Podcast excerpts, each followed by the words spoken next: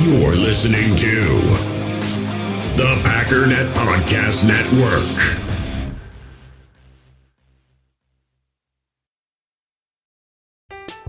I'm Alex Rodriguez. And I'm Jason Kelly. From Bloomberg, this is The Deal. Each week, you'll hear us in conversation with business icons. This show will explore deal making across sports, media, and entertainment. That is a harsh lesson in business. Sports is not And, uh, as simple you know, I- as bringing a bunch of big names together. I didn't want to do another stomp you out speech. It opened up so many more doors. The show is called The, The deal. Deal. Listen to The Deal. Listen to The Deal on Spotify.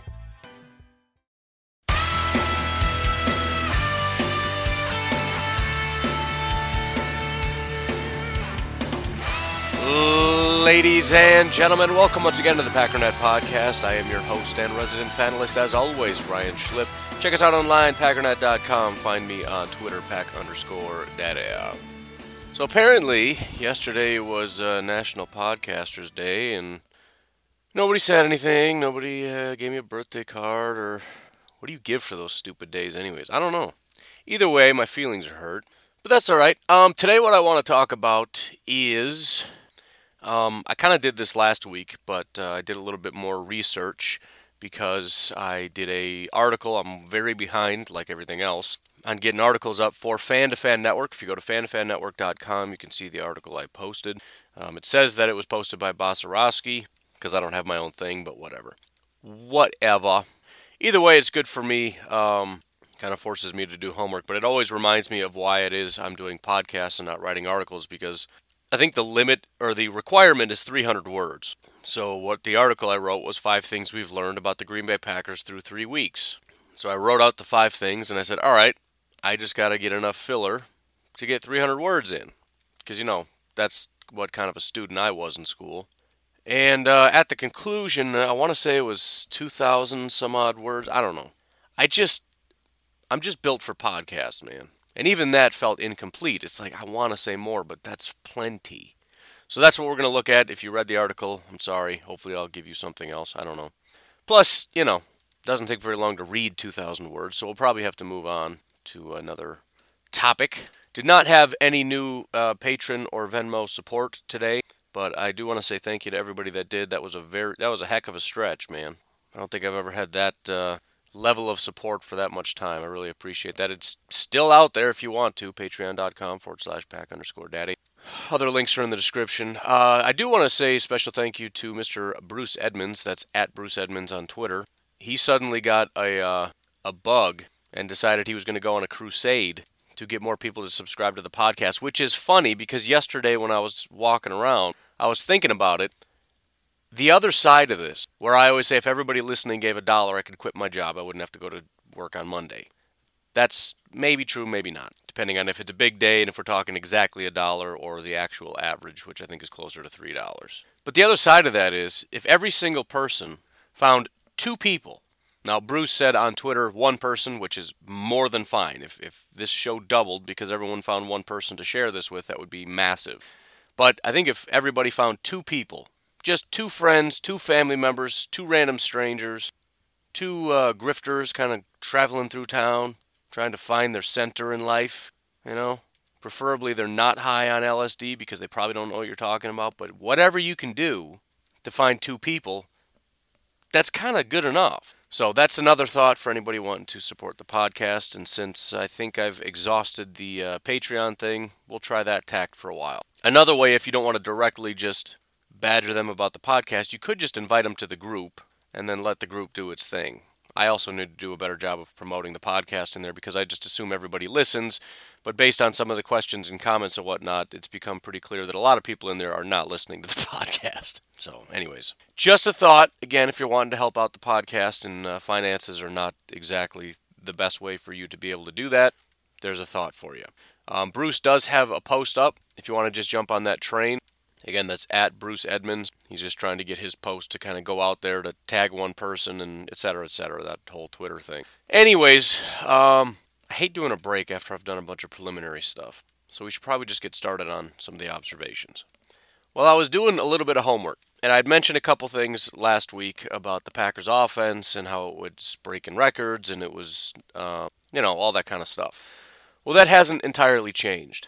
Not only is this offense, which is point number one, that this offense is legit, and and look, Packer fans kind of know it, but I don't know if we really grasp how amazing it is. And I, I did talk about this last week, but it continues.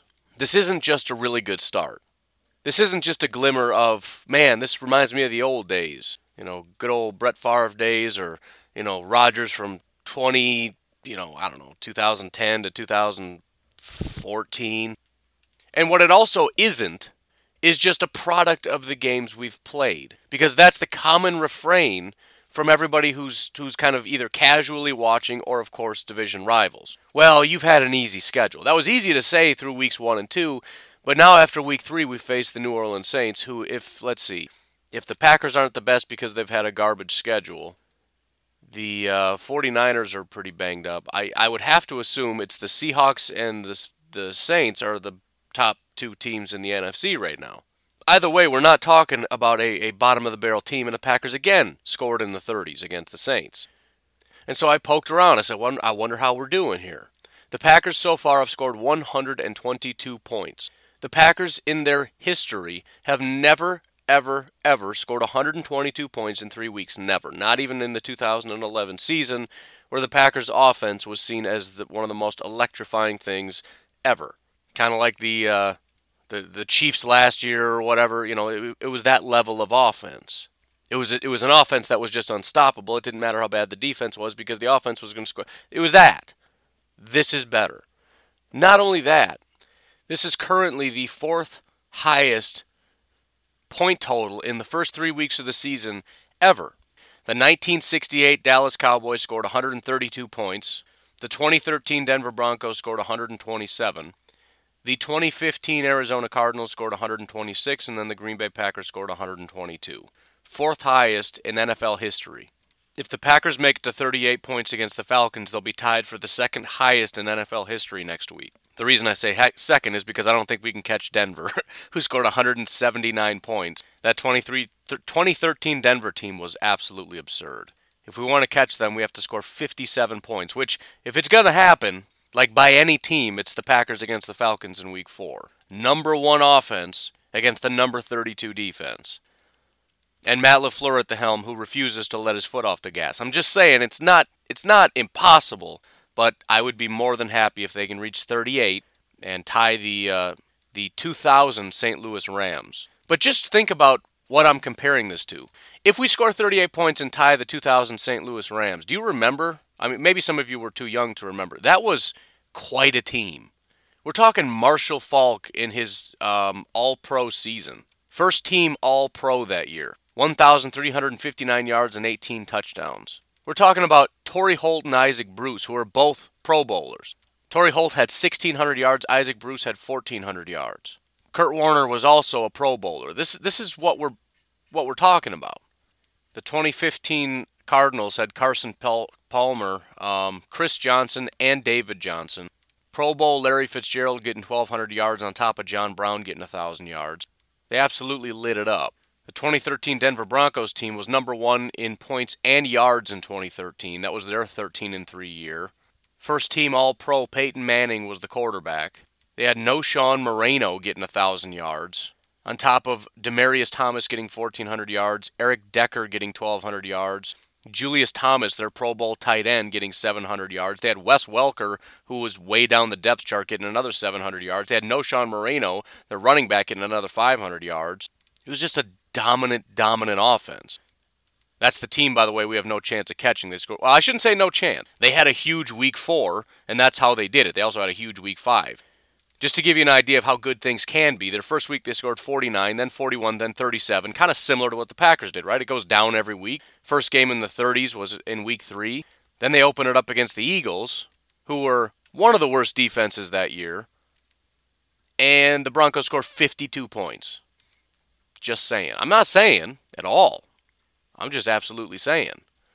And then the 68 Cowboys, I'm not going to bother. Some of you might know these teams, but uh, well beyond my time, so it's not as uh, it's not as like wow, we're compared to that because I I don't I have no idea. Don Meredith, Don Perkins, a lot of it was the Don year, the year of the Don. Beyond all that, it's not just a matter of scoring a lot of points. which is a big thing. But if you look at past years, including last year, a lot of the Packers' victories were very narrow wins. Remember the whole thing where we led the Lions for exactly zero seconds all year, but went 2 0 against them? Remember how every game felt like an absolute heart attack? And granted, these games do too, at least in the first quarter, first half, but they eventually pull away. And so if we look at, for example, their point differential, that is, how many points we score compared to how many points they score, over three weeks, it's 37 points. On average, the Green Bay Packers are winning by almost two touchdowns per week. The last time the Packers had a point differential this high, Brett Favre was 32 years old and quarterback of the Green Bay Packers. That was in 2001. So they're not just scoring a lot of points, they're beating the living daylights out of teams. It's not like it's 49 to 47, in which case the point differential would be 2, so we're all clear. The point differential is 37. Now, that's far from an NFL record, and it's not even necessarily the best in the NFL right now. The 49ers currently have a point differential of 41, and the Indianapolis Colts have a point differential of 39. But the Packers are still third.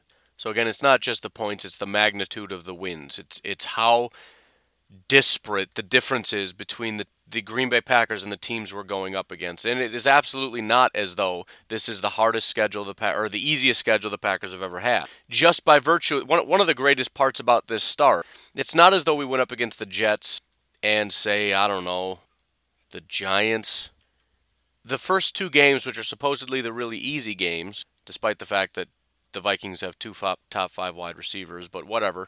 These are divisional opponents. In other words, we play these guys twice a year, every single year. You're telling me this is the worst Detroit Lions team the Packers have ever faced? The worst Minnesota Vikings team the Packers have ever faced? Do you know how bad these franchises are? Are you out of your mind? No, I'm sorry. This is not the easiest start the Packers had. And then, of course, you tack the Saints onto this, and that whole narrative is gone out the window. Finally, there's this little tidbit that Mike Renner put up. He must have better access to stats than I have because I couldn't replicate this. But on Twitter, Mike Renner, PFF underscore Mike, says To put into context how insane the Packers' offense has been so far, here's how they stack up historically in points per drive. Pretty straightforward, but it's how many points on average a team scores whenever they touch the football. On offense, obviously. 3.73. Historically, that's the highest ever. There are only three teams in history, according to Mr. Mike, that are above three, which is a heck of a mark. That would be the 20, uh, 2007 Patriots at 3.19 and the 2018 Kansas City Chiefs at 3.12. Now, the difference between the stats I gave you and the stat he's giving you is that these are presumably their uh, per year numbers. Meaning you know obviously there's a lot of crazy numbers early on that kind of flatten out as you go out throughout a year which will probably happen to a lot of these packers stats. But still so far compared to these stats historically the packers are well above any team in nfl history in terms of when they have the ball they're going to score. And again just for an aaron rodgers led green bay packers team that's pretty crazy that doesn't even include you know a brett favre led team a bart starr led team Pat Mahomes team, Tom Brady team, Peyton Manning team, John Elway team. I mean, just on and on and on, right? Every great offense that just pops into your brain. So that's point number one. And I made the point last week, but I want to reiterate it because it's still a reality. It didn't change after week three against the Saints, the supposed first tough defense they're going to face this year, the real test, which, of course, they moved that goalpost again. No, no, no, never mind. And I told you that would happen. I told you the narrative would pop up. Drew Brees is washed, you know, the defense, blah, blah, whatever. Right? It doesn't matter. And that certainly isn't going to change after we trounce the Falcons, right? The, the narrative is going to continue, but it doesn't matter. People coming up with excuses for the reality doesn't change the reality. People trying to explain away wrongly the reality doesn't change the reality. And the reality is what I'm trying to get you excited about because it's exciting. Of course, I don't know what's going to happen by the end of the year. This thing could come crashing down. Maybe Matt LaFleur and his little bag of tricks, somebody's going to expose him. Who knows what's going to happen? I don't know. But so far, pretty awesome. Allow me to elaborate as we move on to point number two. Again, it's a point I made after week two. It's also a point I made after week one. It's a point I'm going to continue to make after week three because as long as it's a real thing, it, you know, remains a real thing. It's not just a fluke. It's not just one week. It's not just two weeks against bad teams. It's now three weeks. And point number two is this is a different Aaron Rodgers. Now, as I said in my article, I don't think that this is proof that, you know, the haters were wrong and Aaron Rodgers was elite all along and you guys were just wrong. No, no, no, no. There was absolutely a decline taking place. The question wasn't if it's happening, it's what in the world are we going to do to fix this and can it even be fixed? And as we talked about in the offseason, there's a there's reason to believe that Matt LaFleur could be the guy. I went through all the quarterbacks in this Shanahan style of system. We looked at Elway when Mike Shanahan went in there and retooled that team. And a guy who was seemingly declining suddenly had a massive boost and had his best year ever in year two. You got guys like Matt Ryan that just tore it up. You had Jared Goff, who was a joke, and McVay went in there and suddenly became a good quarterback. Plenty of examples of not just firing off the offense, but getting quarterbacks to really become something special. And so, again, we can play the narrative that, well, if you look at it, the Vikings had no corners, the Lions had no corners, and then the uh, the Saints. Well, I don't know what to say about that, especially when the announcers couldn't say two sentences without saying the the name Jenkins and how elite he is. And of course, there's Marshon Lattimore that everybody loves, so they're generally known as a pretty good cornerback group. Again, week three kind of hurt everybody's narrative. But even outside of that, it's not just that he's back to 2014 form, 2013 form, 2012, 2011, whatever. It's not just that. It's that so far, he's better. I mentioned after week one, he was the highest graded quarterback in the NFL. I don't know if I mentioned week two. He was also, again, the highest graded quarterback in the NFL. Two weeks in a row, he was the number one quarterback on that week. Week three, he was not, but I think he was like sixth. Overall, through three weeks, Aaron Rodgers remains PFF's number one quarterback. And if you've been paying attention to what Russell Wilson's been doing, that's beyond impressive. Because the fact of the matter is, Russell Wilson is actually outperforming just about every quarterback in history through three weeks, which kind of foreshadows the next thing I'm about to tell you about Aaron Rodgers. This is the best three week start talking about Rodgers, for a quarterback, according to PFF, since Tom Brady in 2011. It is the third best start in the PFF era. That puts Russell Wilson basically at like fourth. If it wasn't for Aaron Rodgers, this would be a historic start for a quarterback uh, by Russell Wilson. Again, according to PFF. And most people wouldn't doubt that. In fact, every time somebody talks about Rodgers, everyone's like, have you seen Russell? Because again, it's the whole weird thing with, with the Packers and Aaron Rodgers, and everybody's just kind of over it and done with it. And the new cool thing to do is to finally acknowledge how great Russell is, which, by the way, is long overdue, and he's very deserving of that. On top of that, he does have more stats, right? He's, he's got more touchdowns or in yards, I think. I don't know. And so you look at the stats, you look at some of the remarkable stuff he's done, and, and again, not going to dispute it at all. And even if you think Russell's better than Aaron, it's not that big of a deal. The difference between the PFF grades is is marginal. So if your preference is, is Russell, fine. That doesn't really change anything. I'm not going to fight you over it. They're both having elite seasons. My point is, can we please acknowledge Rodgers is up there with Russell? Because nobody seems to want to do that. It's amazing, almost like the, the groaning and the mm, when people have to acknowledge how good the Packers have been. You're like, oh, Russell Wilson, it's so amazing. Have you seen it? And and the Kansas City Chiefs and the Baltimore Ravens and it, and I suppose we should mention the Packers. I mean, yeah, they're a pretty good start. You know, they're not some very good team. We'll have to see. I don't know, but you know, it's it's a good start. It's not bad. No, historically amazing, best in the NFL. Everybody else can pound sand. Better than the Seahawks, better than the Chiefs, better than the Ravens, better than any Packers team we've ever seen. Fourth best start to an NFL football season ever, you whining, moaning morons. It's ridiculous. I'm not, I mean, I'm not even asking you to fall on your face and worship, but the fact that you barely want to mention them with other teams that are not as good right now is absurd. And as I've already mentioned, another one of my points in here, but uh, week one, his week one performance against the Vikings was Rodgers' best game since week nine of 2010, his second best game ever. The other thing I want to point out which maybe will upset some people, but it shouldn't. This is maybe Rodgers' worst group of receivers ever. Allen Lazard is doing great. I tend to think, and, and this was a question that was posed by somebody, and the the answer doesn't matter. That's the main point here. But the question was raised: How much of Matt, or excuse me, Allen Lazard's success is because of Matt LaFleur in this scheme? I tend to think it's quite a bit. we know Allen Lazard is not necessarily an athletic freak. Now, clearly, you can't just plug anybody into this system, and I'm not making that case, and, and everybody would be great. But it can be true that he is uniquely built for this offense, and that both things are true that most receivers would not thrive in this offense, but Allen Lazard would also not thrive in most offenses outside of this one. Again, it doesn't matter. He's doing fine. But look at the fact that essentially Davante Adams has been healthy for one game this year. He, he was hurt two weeks ago against the Lions. He had 30 receiving yards in that game. We've only had a healthy, full go Davante Adams in week one against the Vikings. And so when I say this is arguably the worst group of receivers, I'm not necessarily saying by the end of the year we will have never seen something worse. It's possible we have. It's pretty unlikely, though, considering the ridiculous great receivers he's had. Maybe you could say last year because it's more or less the same group, but with a better Allen Lazard. However, still, I want to reiterate what I said a couple days ago. The leading receivers against the Saints were Allen Lazard, Robert Tonyan, Jace Sternberger.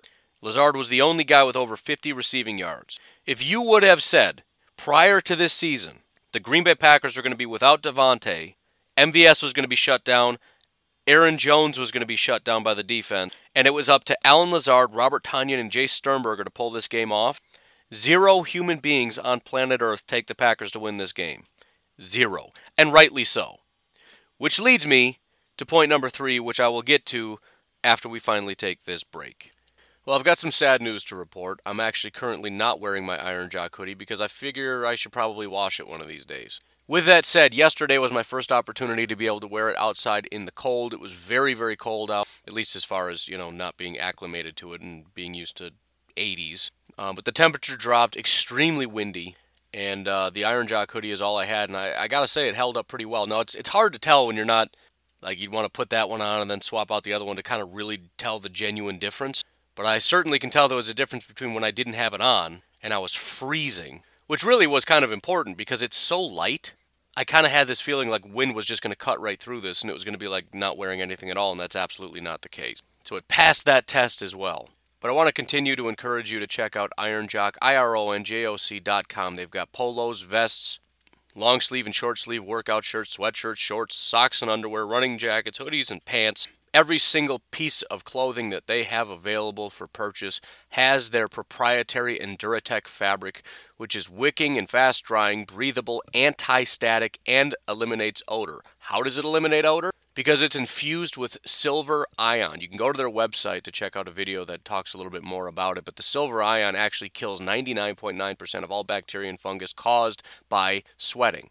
They also have an Enduratech, Plus fabric, which is on their long pants, shorts, hoodies, and running jackets. I was actually strangely kind of hoping it would rain yesterday. It did drizzle a little bit, so I, I can tell you that it passes the drizzle test, but I was kind of hoping it would, like, maybe not downpour, but, you know, really kind of put this thing to the test. But Enduratech Plus is water repellent. And if I didn't say it because I don't remember, the long pants, shorts, hoodies, and running jacket have the Enduratech Plus, which is everything Enduratech has, but also water repellent. Stay tuned in the Facebook group. We're going to be doing another Iron Jock giveaway. We're also going to be doing the uh, the social media post giveaway for an Iron Jock hoodie. Again, I'll have more information put in a video format for you, so make sure you are in the group, like Cheese and Packers, whatever it is. I'll get it up in all the groups and pages. Otherwise, please check out ironjock.com to see their amazing line of clothing. Follow them on Facebook, like them on Twitter at IronJock.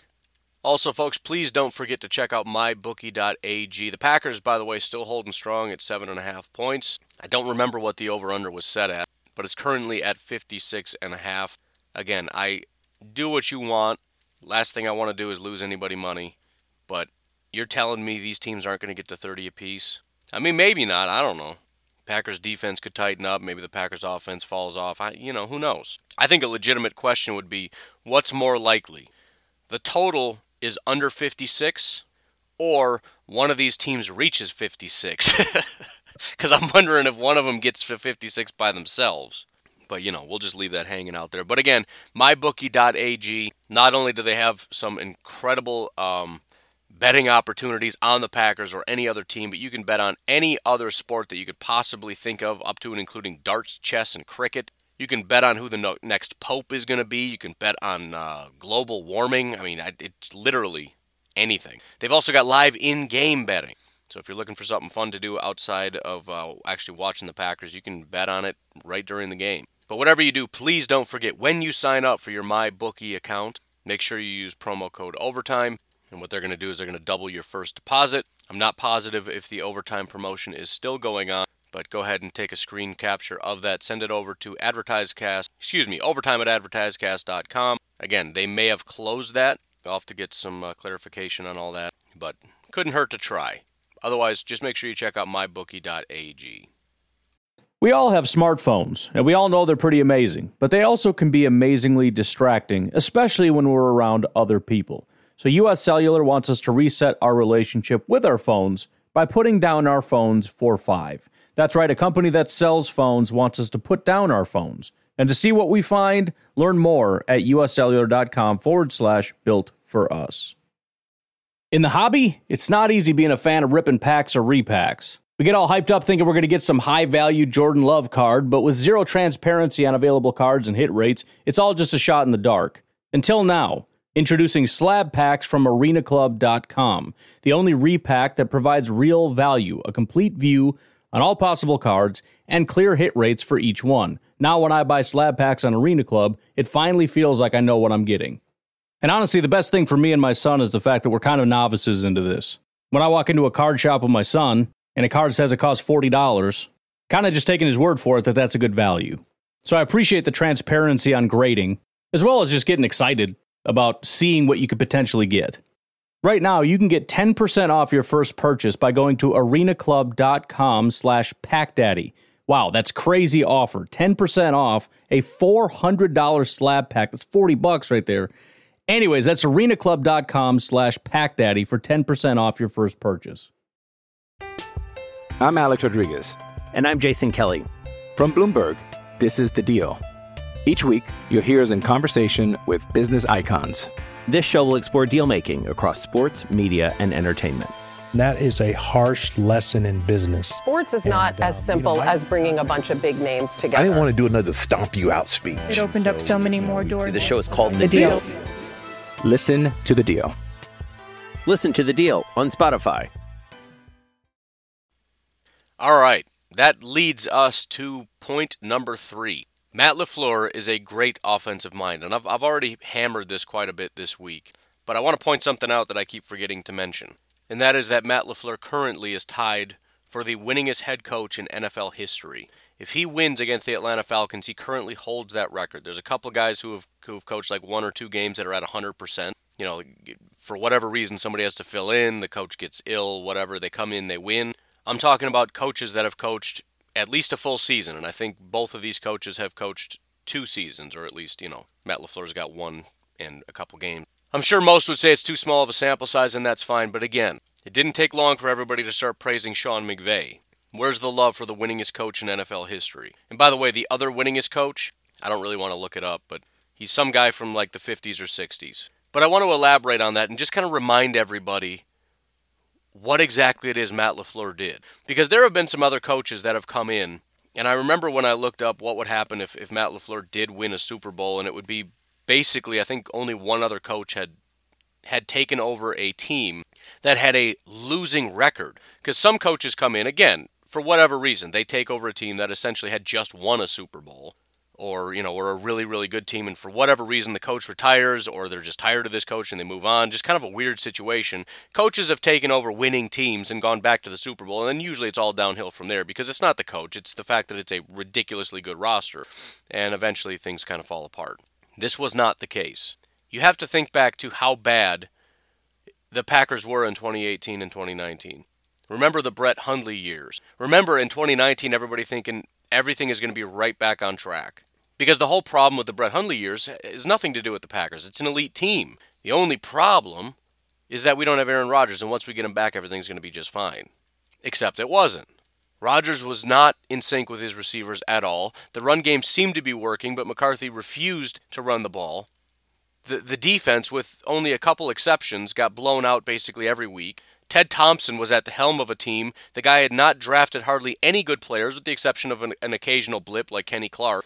And the team just continued to erode, erode, erode. The offensive line was eroding. The wide receiver weapons, the, the tight ends, which never existed anyways, just kept getting worse. The defense, which used to have guys like Clay Matthews that were dominant, now have an aging Clay Matthews that was no longer dominant. Nick Perry was at the bottom of his game. Not in 2019. I think what, 2018 was his last year. Whatever, right? It's everything was just completely imploding. This thing was headed for complete disaster. Absolute, total, and complete disaster. We didn't have a GM. We didn't have a coach. We didn't have a good offense. We didn't have a good defense. We had Aaron Rodgers, who was our only hope, and he couldn't drag this team anymore. In part because the team was just too heavy, it was too much dead weight, and in part because Rodgers wasn't exactly the same quarterback anymore. The odds of this thing getting turned around quickly were pretty slim. I don't know if we realized quite how bad this situation was and how dire it was. On top of that, the Packers go out and hire a guy and everybody mocks them. Why? Because they hire a guy that's never done anything. He's been riding the coattails of guys like Kyle Shanahan, guys like Sean McVay, right? Yeah, Matt Ryan looked good when he was the quarterback coach because Shanahan was the offensive coordinator. Well, he, he you know, the Rams were real good once once he and McVay took over. He he wasn't doing anything as an offensive coordinator. He's not calling the plays. McVay is. McVay's the guy. Remember in Washington when the entire coaching staff got fired except Sean McVay, who was under LaFleur? Shanahan was the offensive coordinator, LaFleur was the quarterback coach, which ranks higher than tight end coach, which is what Sean McVay was. They saw something in a very special McVay, kept him on board, fired everybody else. So McVay's the special one. Shanahan obviously is, is an impressive mind. LaFleur hasn't proven anything. And then when he finally gets his shot, he goes over to Tennessee, and what happened? The Titans get worse. They go in 2018 to 27th in points, 25th in yards, one of the worst offenses in all of football. And this is who they hire. Terrible.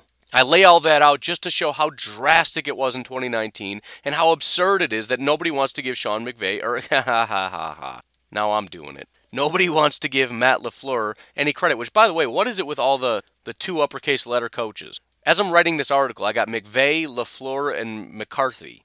The heck is that? French and Irish are just obnoxious. You get one capital letter, man. Stop being greedy. And again, I want to reiterate the 2019 team had its flaws it really wasn't even a, a, a McVay, Shanahan, LaFleur type offense. It was it was still very much a McCarthy style offense. It was a McCarthy style roster. It still looked clunky. It didn't really work. It worked well enough, but it still was just ugly looking. But yet they still went 13 and 3. And again, as people want to focus on the ugly, the fact of the matter is you're right. It was ugly. And this is a team that that was in complete collapse mode. How in the world did they go 13 and 3? I think any sane, rational thinking human being should look at Matt LaFleur and say what he did is miraculous. Because it is still not working. It is still not his scheme. It is still a Mike McCarthy offense, a Ted Thompson roster, a, a, a, Mike McCarthy style scheme with Aaron Rodgers at the helm, still just kind of running what he does with a little bit of, of LaFleur mixed in with all the motion and a couple jet sweeps that year and a few poorly execu- executed halfback screens or whatever. There's a little bit of that. But the fact that in one year, after basically uh, uh, years and years of abuse by a bunch of people that just were not doing a good job Ted Thompson, Mike McCarthy, and all the coaches in between. And in one year, they go from 6 9 and 1 to 13 and 3. In, in, in this nobody head coach's first year as a head coach with a roster that is falling apart. And now in year two, as he's, as he's slowly revealing this offense, they start the year 3 and 0, best offense the Green Bay Packers have ever had in history. Number one offense in football when you have teams like the Kansas City Chiefs, when you have teams like the Baltimore Ravens, when when Russell Wilson is having the best year of his career, one of the best starts to a quarterback's season ever. Still, the Packers are ahead of all of them. And that leads me to point four, as I was slowly leading into. They're just starting to unravel this. Point four officially is they're just getting started. I mentioned how last year that really wasn't all that much of a Matt LaFleur style scheme, largely because you have to teach it. I think one of the biggest misconceptions about a lot of this stuff is that it works kind of like Madden, where it's just a, a pile of plays. And we're going to go from Mike McCarthy's plays to Matt LaFleur's plays. And just like in Madden, when you call the play, they execute. That's not true. They don't know how to do this stuff. There's a lot that goes down to timing, especially in a Matt LaFleur offense. And you can't just walk in here and say, okay, go run this play. They don't know how to do it. They don't know what they're looking for. They don't know what their keys are. They don't know how to interact with each other on these certain plays. They don't know what the reads are. If this guy's here, we do this. If this guy goes over there, we do this. And everybody along the offensive line needs to understand, as well as the quarterback, as well as the wide receiver. There's options on these different plays. Depending on what you see, you either go this way or you go that way. And what and the wide receiver and Aaron Rodgers need to be on the same page and understand and see the same things. You can't just call the play and make it work. It's deeper than that.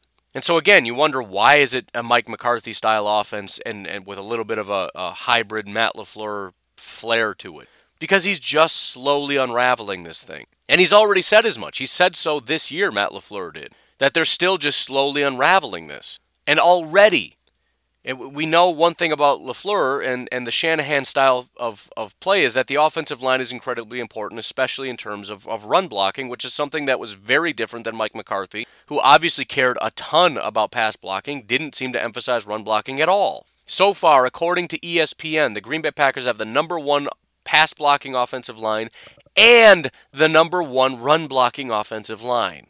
You have a Green Bay Packers, Mike McCarthy, Ted Thompson offensive line, which is dominant in pass blocking, that just learned from from a guy that emphasizes run blocking over and over and over and over again. And it's not as though they forgot how to pass block. They just learned how to run block from one of the best.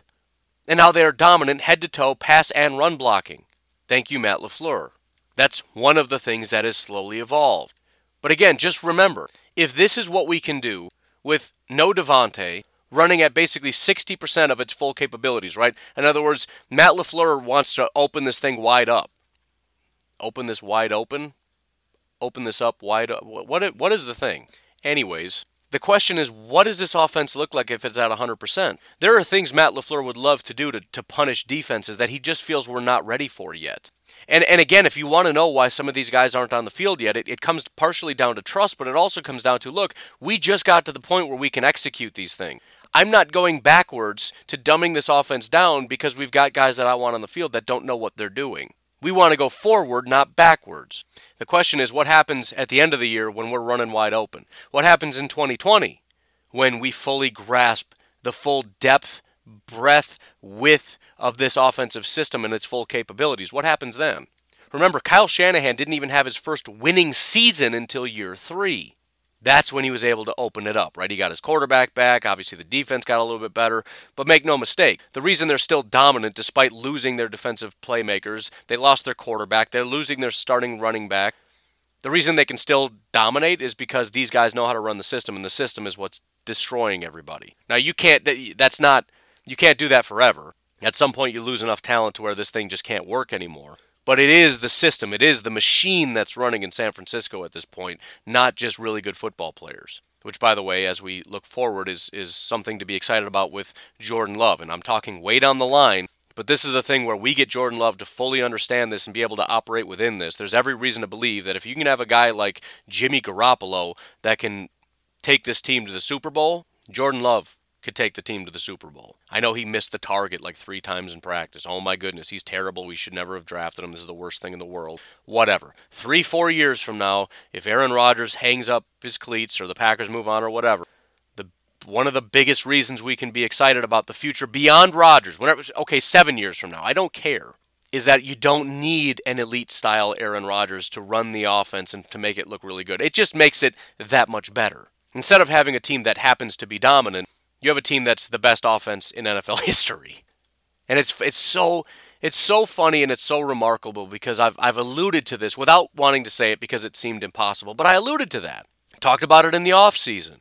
We know that this style of offense can be really dominant, but what happens when you take a really dominant offense and plug in a Hall of Fame style quarterback? It could be beyond amazing. And we're witnessing it. It's actually happening which I shouldn't be surprised by because it was kind of the same thing that happened in 2019 where you say, you know, best case scenario, this happens, but I mean, you know, what are the odds that they actually are? Uh, it's probably unlikely. But it happened.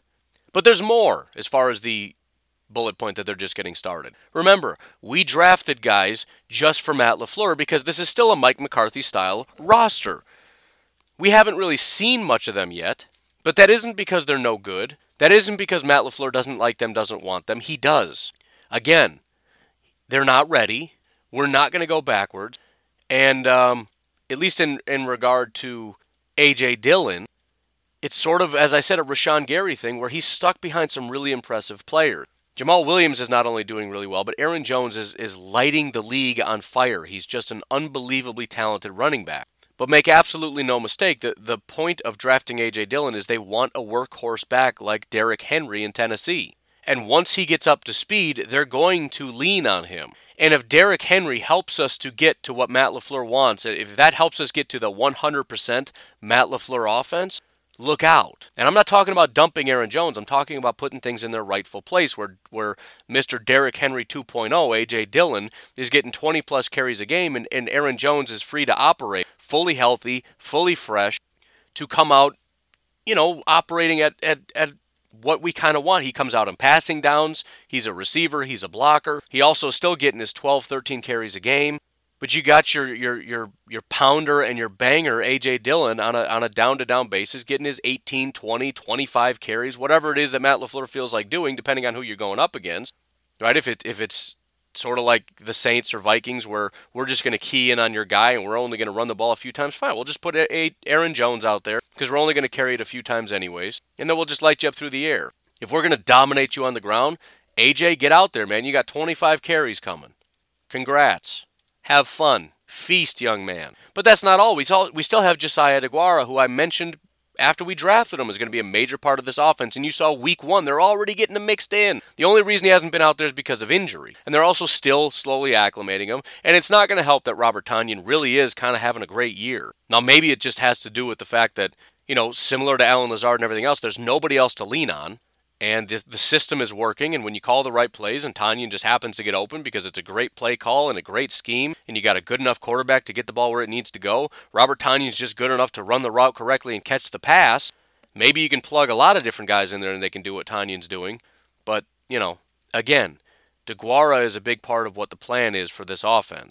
Once he comes back healthy, he's going to be getting more and more and more opportunities, and I genuinely believe he is going to be the focal point tight end of this offense. It's nothing against Tonyan, it's nothing against Jace, who I really hope does have a breakout, but remember, Jace is going to be the guy that they want maybe split out a little bit more.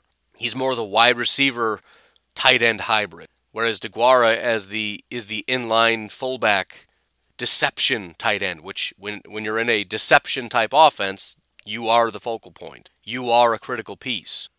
Running backs and tight ends in particular are all about deception. And when you're a tight end in the slot, you know, not quite as much. But again, the point is this is a banged up offense with a mishmash offensive line that seems to be changing every week. We've got one real top tier weapon in Davante that has hardly played all year. Allen Lazard is breaking out. But then, if we even want to take it a step further, what does happen when Matt LaFleur gets his first wide receiver? Maybe not first round, maybe not even second round, but what if we go out in the draft and actually draft one? and we have Allen Lazard and Davante and, you know, this other guy. No offense to MVS. I'm not trying to push him out the door. I'm just saying we haven't even attempted that yet.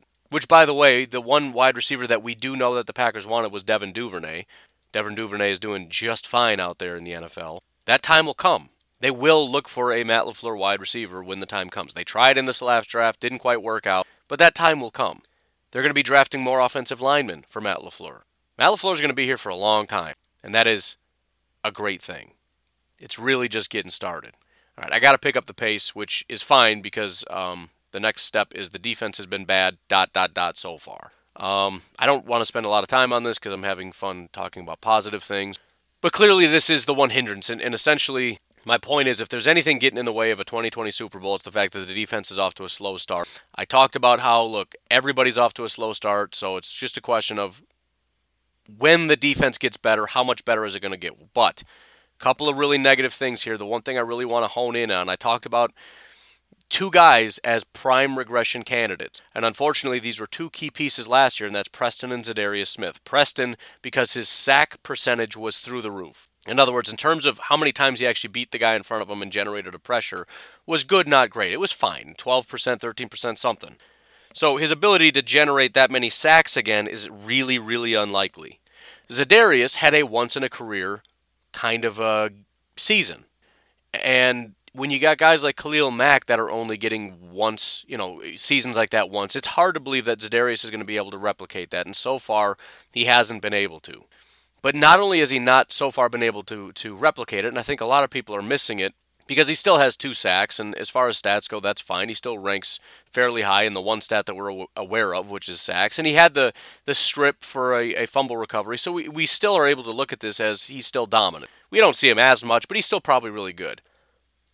Remember what I've said about pressure percentage. 10% is the baseline. Anything less than 10% is is bad. You're not a good pass rusher. At 10%, it's kind of acceptable, but not great. You get into 12, 13, that's good, right? You're, you're, you're good at your job. Not the best in the NFL. And then you get up into 15, 16, 17, and that's, that's like elite, top tier type stuff. Za'Darius right now is at 5%. There are 330 pound nose tackles that are doing better than 5% right now. This is horrifically bad. Now it's a small sample size, and it you know when when you've only done a certain amount of pressures, if he comes out and gets uh, you know one pressure against the Falcons right away, that probably jumps up to 10%. If he has two in that game, he'll probably be you know 12ish. I, I don't know, but five percent is about as bad as you'll ever see for a pass rusher. So for Za'Darius to go from 17%, which was basically number one in the NFL, to 5%, which is one of the worst in the NFL right now, is really concerning. Now, somebody had pointed out how he's he's playing a ton of nose tackle and why is he doing all that? Again, I talked about that yesterday. I think where I think it was just meant to be sort of a matchup. Maybe we should just keep him outside. Let's stop trying to be so cute with it. But this is this is very concerning. Now, I don't expect him to end the season at five percent, but again, guys like Khalil, Von Miller, whatever, they might have down years, but a down year for Khalil is like 13%, 14%. You're never to find these guys below 10% ever. If Za'Darius wants to remain in that conversation, he needs to pick it up quickly. To put this further into context, do you remember Nick Perry after his contract, how bad he was? Do you remember in 2018 how he was just completely and totally useless? Like the worst pass rusher we had ever seen in our entire lives? He was at 7.7%. To put it into context, 7.7 in Nick Perry's worst year ever, in which we all said this is the worst pass rusher we've ever seen. 7.7. Za'Darius is at 5.1. Again, it's early, but that's that scares me to death. But again, it's early. Everybody's bad. Defenses are going to continue to get better as the season goes on, which probably, if anything, means the Packers' offense is going to start getting worse over time. The only reason they're putting up historical numbers is because defenses are historically bad right now. But but still, it's not okay, and it needs to be better. But again, skipping right over that, if you want to see much more in depth, go check out the article on Fan to Fan Network. Five things we learned about the Packers through three weeks. Um, but that brings us to defensive standouts, and I've, I've talked about quite a bit of this already. But the one of the benefits that we've had so far, as far as as having hope for the defense, is the fact that it hasn't quite been all bad. And really, if we just get Za'Darius back on track, we, we might be in pretty good shape. Um, obviously, Kenny Clark is going to be coming back, which is, is hugely impactful if Za'Darius takes a step. There's also some other people that maybe we can get excited about. Nobody less than Mr. Jaire Alexander. Now, we had talked about this a little bit, um, but I, I elaborate a little bit in the article, and I'll do so today. I had mentioned how last week he was graded as the number one corner in football. After week three, he is now the second highest graded corner in football, which is phenomenal. And most people, I think, including myself, when you hear that, is well, it's a small sample size. I'm sure he's had stretches where he's a good corner. We'll have to see. You know, consistency is the biggest thing, and three weeks isn't that much of a sample size, but that's not entirely true. Inconsistency was such a problem for Jaire Alexander. He only had his his longest streak of games in which PFF graded him as good was two, and he did it once. Weeks 15 and 16 last year were the only back-to-back games in which he played well only games in which he had two games in a row where PFF said he did well. We know he had historically bad games like giving up 200 yards in week 5 against Dallas. But again, so far this year, three weeks in a row, he's graded as a good cornerback. One of those games he graded in the 90s. His lowest grade this year is a 71. That was week one, by the way, against the Vikings wide receivers, who, as I mentioned, are graded, both of them are graded in the top five. Adam Thielen is one of the best wide receivers in football. The Vikings are a joke, I get it, but he's absolutely tearing it up. And if you remember, as I mentioned, and a lot of those times when Jaire was getting beat by Thielen, that was tight coverage. It wasn't like he got blown out of the water. It wasn't like some of these Kevin King things where it's like he catches it, there's nobody there, and you're like, who's responsible for that? And then Kevin King comes flying into the screen and tackles a guy, and it's like, oh, it was Kevin, 18 yards away coming in to make the tackle. No, he was blanket coverage, but it was a perfect pinpoint pass to a guy that just was you know, technically, I guess you could say open, but really wasn't. In that game, by the way, he only allowed 66 yards and a touchdown, but also added an interception and a safety that completely flipped that game on its head. That was his worst game. The safety interception gave up 66 yards in a touchdown game. His most recent game, as I mentioned, only two targets. One of them was broken up and nearly picked. The other one was caught for negative two yards. And the only reason it was even caught is because it was a wide receiver screen. So it was behind the line of scrimmage. Jaire went past the blocker and tackled the guy behind the line of scrimmage. That right now is one of the best young corners in football. We talked about it in 2019. A lot of people pointed him out as maybe being one of the best. And I, I, it was funny because I went back and looked at it to see he must have had a strong start last year because I think one of the guys at PFF or, or somebody wrote an article about they think he's going to be the next great it was probably after week two he had a game in the 90s. The, the difference between that and this is in those games he had a bad game, he had his 90 game, and he had a bad game. Again, remember, didn't have two good games in a row. So on both sides of that 90, that elite game, were games that PFF said were not that good. And still people were saying, I don't know, man, this guy could be special. So far, that special has shined through three out of three times. So that is something to take refuge in. A couple other guys, obviously Kingsley Keke, somebody we've been waiting for, hoping would break out. We know Pettine likes him. It's a fifth round pick, but still, we need somebody to step up outside of um, of Kenny Clark. Uh, one of the things I've constantly said about Keke is despite the fact that he's built sort of like a pass rusher, and at the time we drafted him, we said, well, he can also play defensive end as a pass rusher and all that. He's been pretty adequate as a run defender and non existent as a pass rusher. In 2019, in which he played every single game, he generated one pressure. It was a quarterback hit. One. The entire year. It took until just week two for him to generate another pressure. So in, in two weeks, he doubled his pressure total. And then, of course, in week three, he exploded and got three pressures, so more in one game than he had in his entire first career. Through three weeks, he had four pressures compared to one last year, and two of which, as you probably remember, were sacks. That right there is a massive jump. And when you do that two weeks in a row, something that you couldn't do at all last year, something tells me this guy's taking a leap. And the biggest thing that I said he needed to do was pressure. He's decent against the run. That's cool. But he didn't come in here to be a, a run defender, a nose tackle. He's like, what, 285 pounds? That's not why we drafted him. I mean, cool, you can play the run. Obviously, I, would mentioned how that's what he did in college, too. But the expectation is he's going to become a better pass rusher. That was the biggest thing he needed to improve on, and he has. We'll see if that continues. The other being Rashan Gary. We didn't see him as much last week because he was injured, but still to this day, despite the fact that he's only had 58 pass rush attempts with Za'Darius clear over 100, he still leads the team in pressures. He basically didn't even play last week, and he still leads the team in pressures. His current pressure rate is at 12%, which again is good. It's fine. It's sufficient. If you'd have told me Rashan is going to be at 12% this year, I'd be more than happy with that because that's a good pass rusher. It's not elite. We'd like better, but considering as much complaining as there's been, 12 is adequate. And especially considering Za'Darius seems to be regressing, Preston is non existent these last couple weeks. Getting Rashan to step up would be huge because at, at the very least, we at least have him. But again, I do expect Za'Darius to, to continue to, to come through. And, and again, he's got two sacks. He's got a, a forced fumble. He, he's still coming up with those big plays. It's just a matter of we need more consistency from him because he's not getting to the quarterback as often. Also, if you look at for you know if we really want to nitpick, you look at the Saints for example. What what, what are teams doing? Number one, they're running the ball a lot, which doesn't really impact pressure percentage because that doesn't count. But you look at the Saints getting the ball out really really quickly. What are they doing? They're dumping it off and attacking our linebackers. So something else to consider if you really want to dig even deeper. Um, the other two standouts that are worth looking at are both linebackers, which is a major sore spot for the Packers, but it's it's it's a rare blip. The first being undrafted free agent Krys Barnes, which I know seems ridiculous because he's an undrafted free agent and he hasn't been out there that much, and technically his grades have been going down every week, but he hasn't had a bad game once in 3 weeks, not once. And again, everybody wants to chuckle, but the fact of the matter is, if Krys Barnes was a first round draft pick, everybody would be saying he's that was a great pick. He's going to be a great player. The only reason nobody wants to pay attention is because he was an undrafted free agent. The fact of the matter is, he's the second highest graded linebacker in the entire 2020 class right now. The only reason he's not being hailed as the next great Luke Kuechly is because, again, he was an undrafted free agent. If Isaiah Simmons was doing what he was doing, everybody would be saying he's the next Luke Kuechly. Unfortunately, Isaiah Simmons is playing like absolute putrid garbage right now, so nobody's saying that. He's got 11 tackles, six of which are stops. Again, those are ta- tackles that are negative plays for the offense, and he's only allowed 19 yards through the air thus far. Again, limited snaps because they keep rotating this as Patton tries to figure out who to put out, when to put him out, who's the top guy, who's doing what. It's just a complete cluster right now, but hopefully they hone in on it. And so far, Krys Barnes has been a bit of a standout. Not perfect, by any stretch. None of these linebackers are, are perfect, but there may be something there. The other, surprisingly but excitingly, is Oren Burks.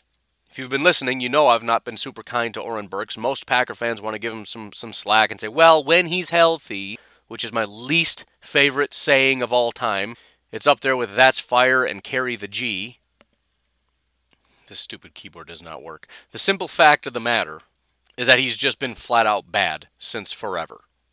He has been very injured over his first two years, but it doesn't matter. He's had plenty of time out on the field. He's never done anything slightly positive. Week three against the Saints, however, was by far his best game. Again, snaps are limited, but eight of his 13 snaps were in coverage, which is obviously where you feel like Burks would be kind of. If he's good at anything, you hope that coverage would be where he's good because he's an athletic guy. That's why we drafted him. So most of the time he was out there was in passing situations. Eight of his 13 were in coverage. He was not targeted even once. Now, you could just say that's by chance, but again, the PFF is not going to give you a great coverage grade if you're doing a terrible job and they just don't happen to throw at you. They're actually watching and grading, so it's beyond the stats. And it's also on a day in which the Saints seem to be exclusively throwing passes to guys that are standing near our linebackers because our linebackers are garbage. However, when Burks goes out there, not once did they throw at him. Could it possibly be because he did a good job in coverage? To put a finer point on that, Burks graded out 11th in coverage out of 106 linebackers. It's I mean it's one game, but it's one game we've never seen before. So let's let's hope that Burks is is kind of coming around here. So, anyways, that's all I got for you. Again, the article's out there. It pretty much just reiterates what I said. There might be a couple points I, I glimmered over, or whatever the word would be. But I got to get going. You folks have yourselves a fantastic, I believe it's Thursday. Please remember to share the podcast with your friends or invite them to the group or do both. Otherwise, I will talk to you tomorrow. Have a good one. Bye bye.